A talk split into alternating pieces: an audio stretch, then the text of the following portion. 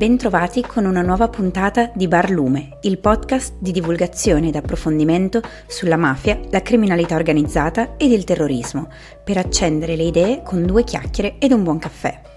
Io sono Agata e dopo l'episodio sul milieu francese torno a parlarvi di mafie straniere.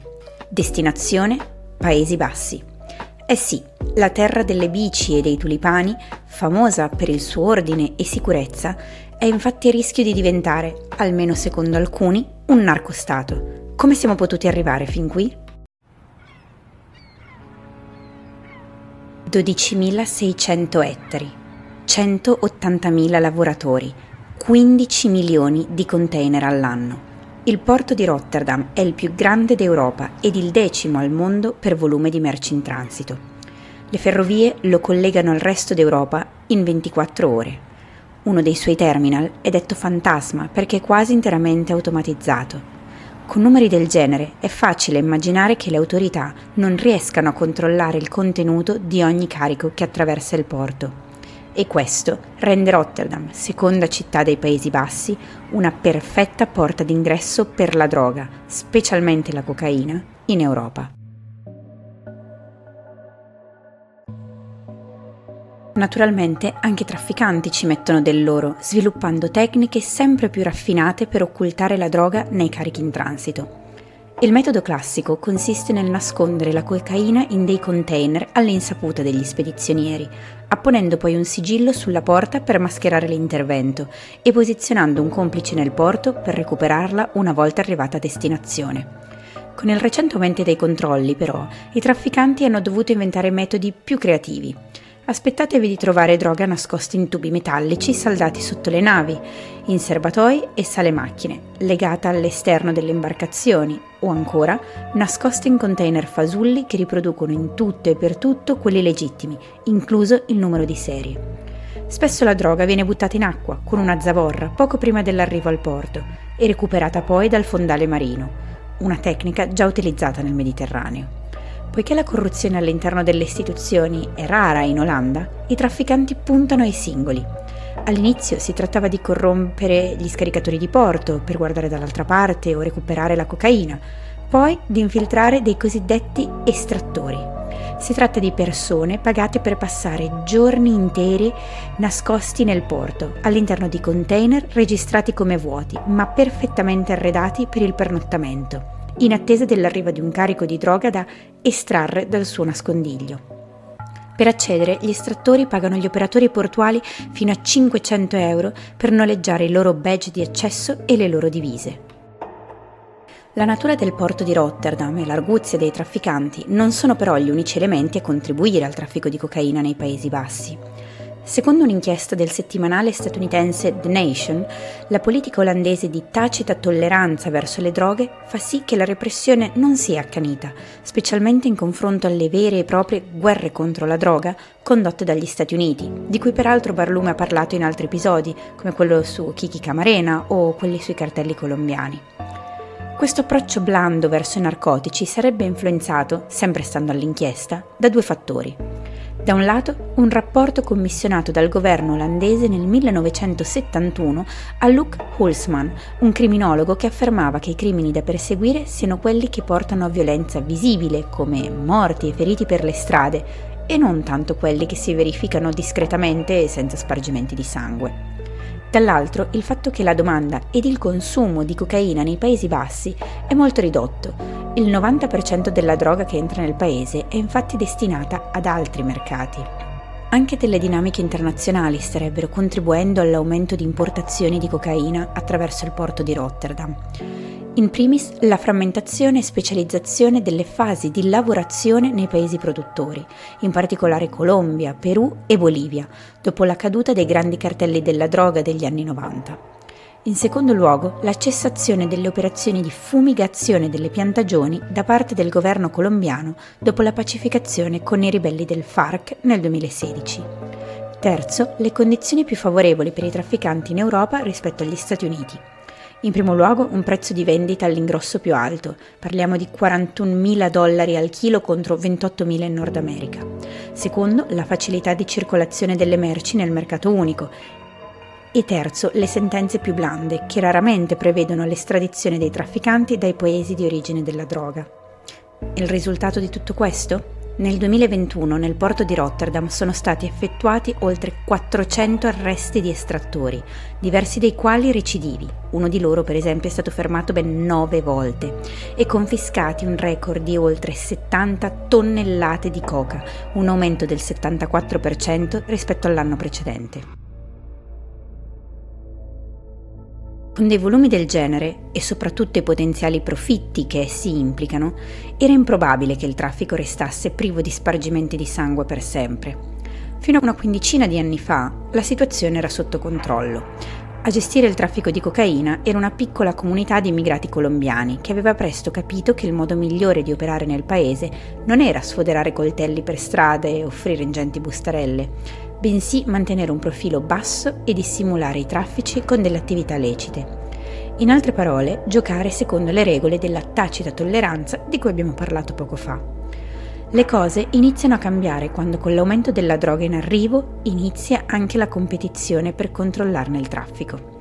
Nel 2012 avviene il primo eclatante episodio di violenza di strada, due uomini muoiono in una sparatoria ad Amsterdam, seguita da un inseguimento degno di un film d'azione, in cui i criminali sparano spavaldamente contro la polizia, una scena mai vista prima nei Paesi Bassi. Negli anni successivi, la popolazione olandese assiste ad un'escalation di violenza senza precedenti. Nel 2016 uno spacciatore viene decapitato fuori da uno shisha bar di Amsterdam.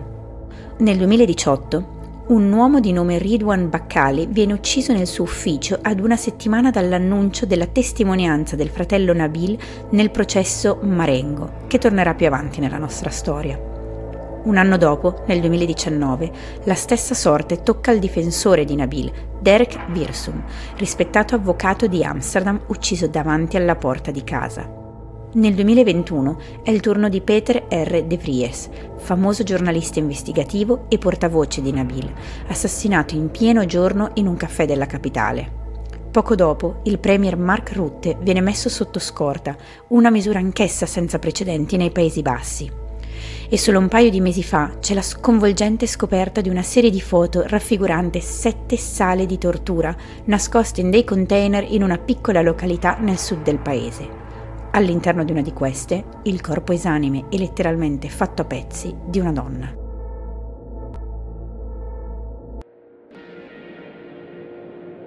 Davanti a tanto contrabbando e tanta violenza, le autorità olandesi non potevano restare indifferenti.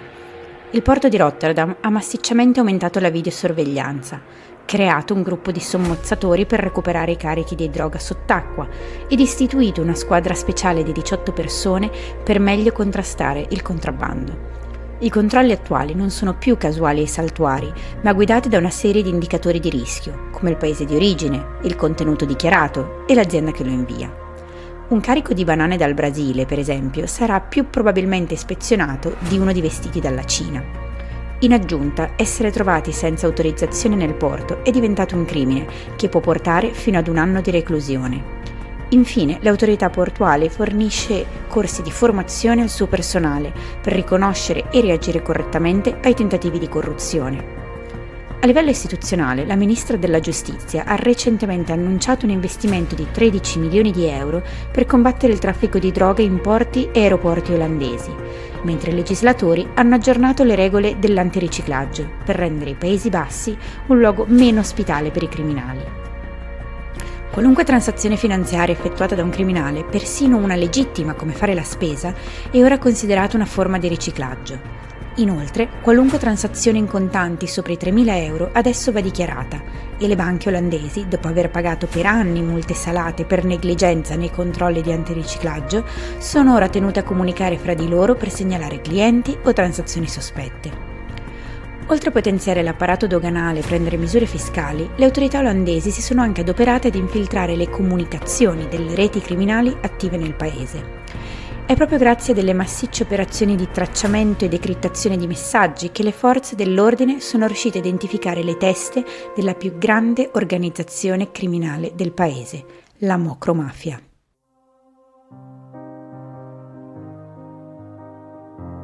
Cos'è la Mocromafia? Mocro è il dispregiativo usato dagli olandesi per indicare gli immigrati di origine marocchina.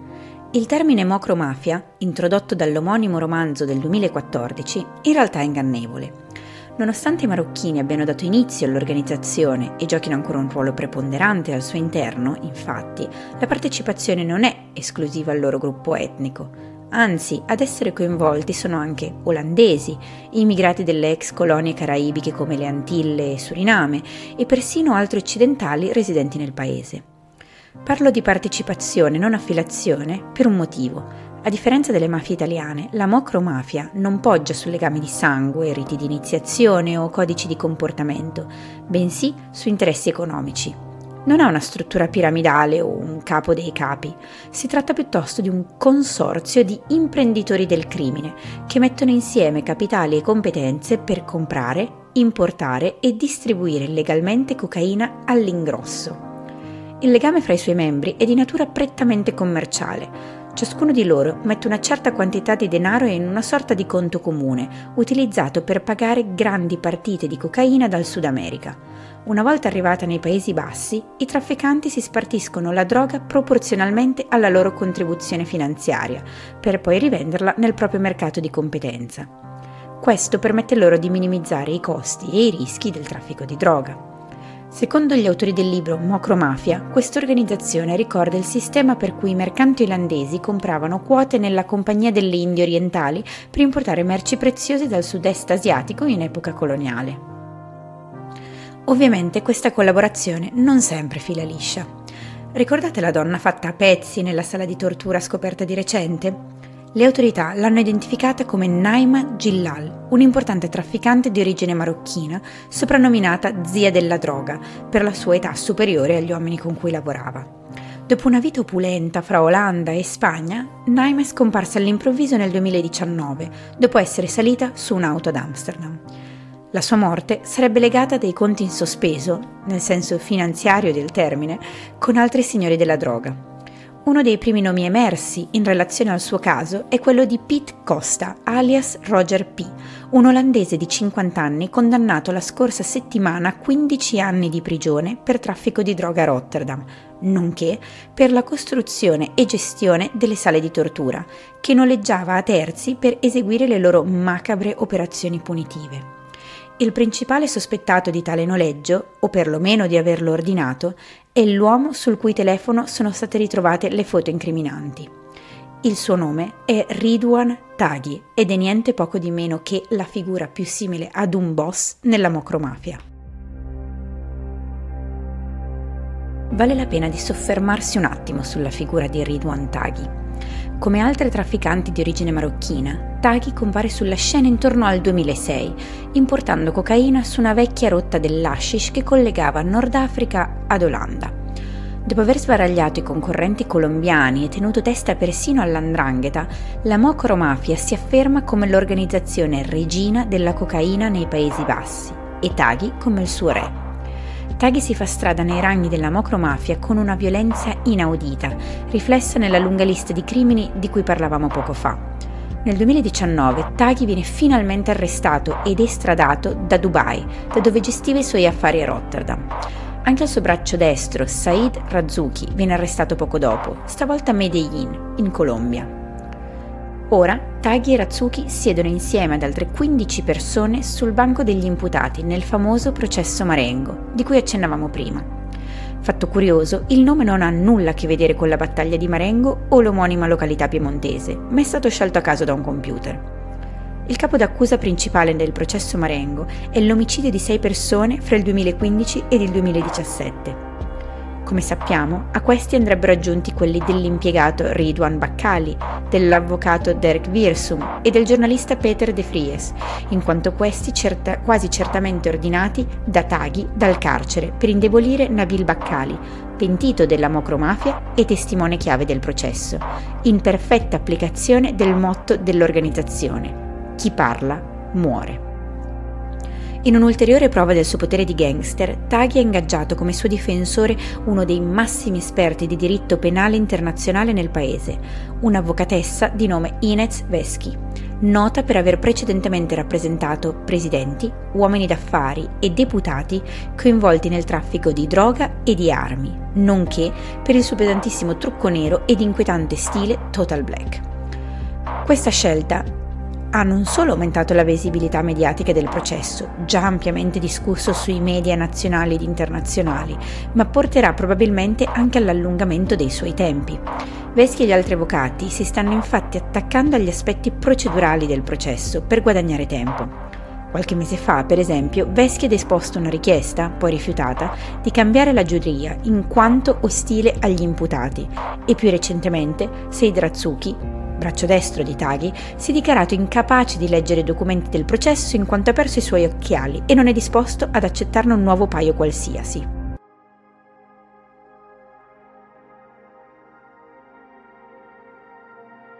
Alla luce di questi sviluppi, possiamo definire i Paesi Bassi un narcostato all'europea? La risposta dipende dalla nostra definizione di narcostato. No, nell'accezione tradizionale del termine i Paesi Bassi non sono un narcostato, in quanto la collusione fra le istituzioni e i trafficanti di droga non è sistematica, bensì, fortunatamente, limitata a casi individuali.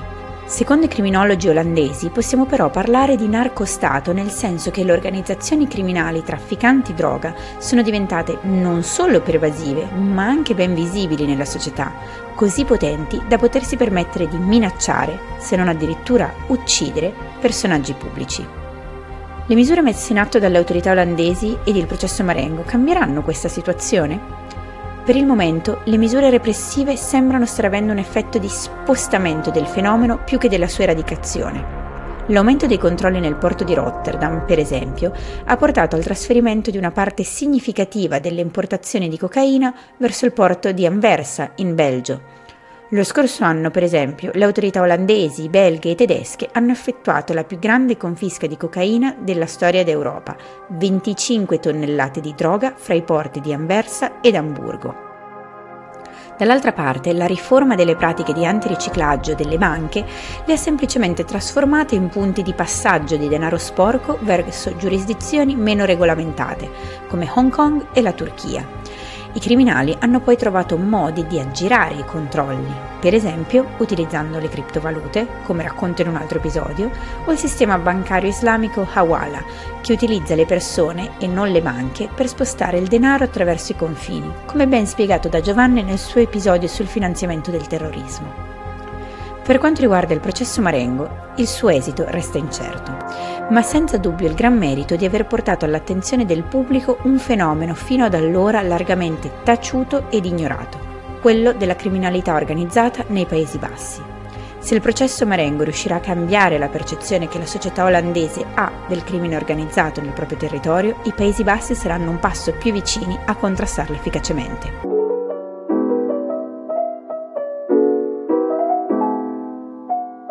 È giunto il momento di abbassare la saracinesca del nostro baretto. Se vi è piaciuto questo episodio, vi invito ad ascoltare le nostre altre puntate dedicate alle mafie straniere: nigeriana, colombiana, cinese, messicana, russa, giapponese, inglese, francese, americana, albanese. Qualunque sia il vostro paese di interesse, probabilmente Barlume ne ha parlato.